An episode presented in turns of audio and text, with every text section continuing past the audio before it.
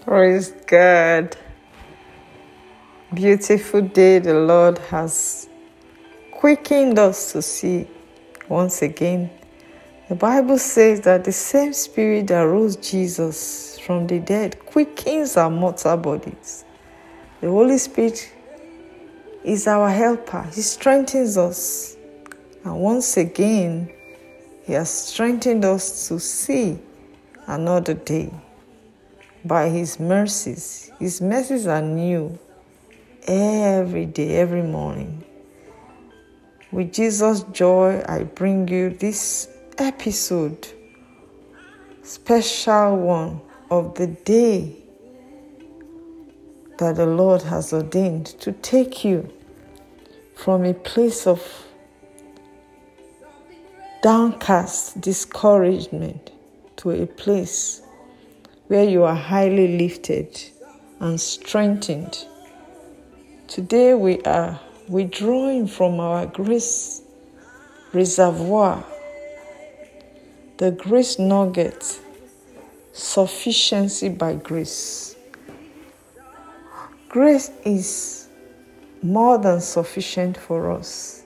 It's all we really need to keep moving, keep pressing, keep pushing once we have the grace of God, it is a spiritual asset given to us by God sufficiently, not scarcely, not probably.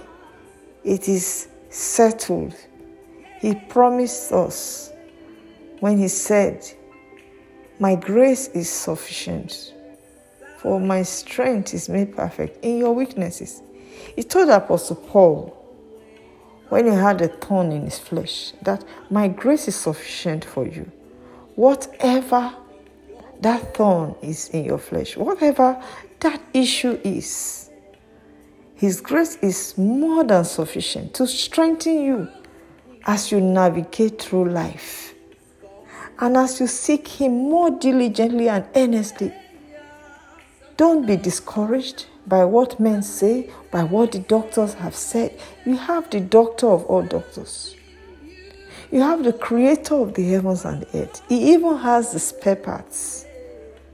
And even if it is that job you are looking for, you have been rejected, He has so many more out there. There is just one that you need. And it is the grace of God that sustains you and equips you to break every barrier turning your captivity around and moving you from a place of pain, despair, to a place of gain and repair. It gives you all round joy and peace. So, weeping may endure for, for the night, but joy comes in the morning. Today, your joy has come as you surrender your heart to Jesus, as you make Him the Lord of your life.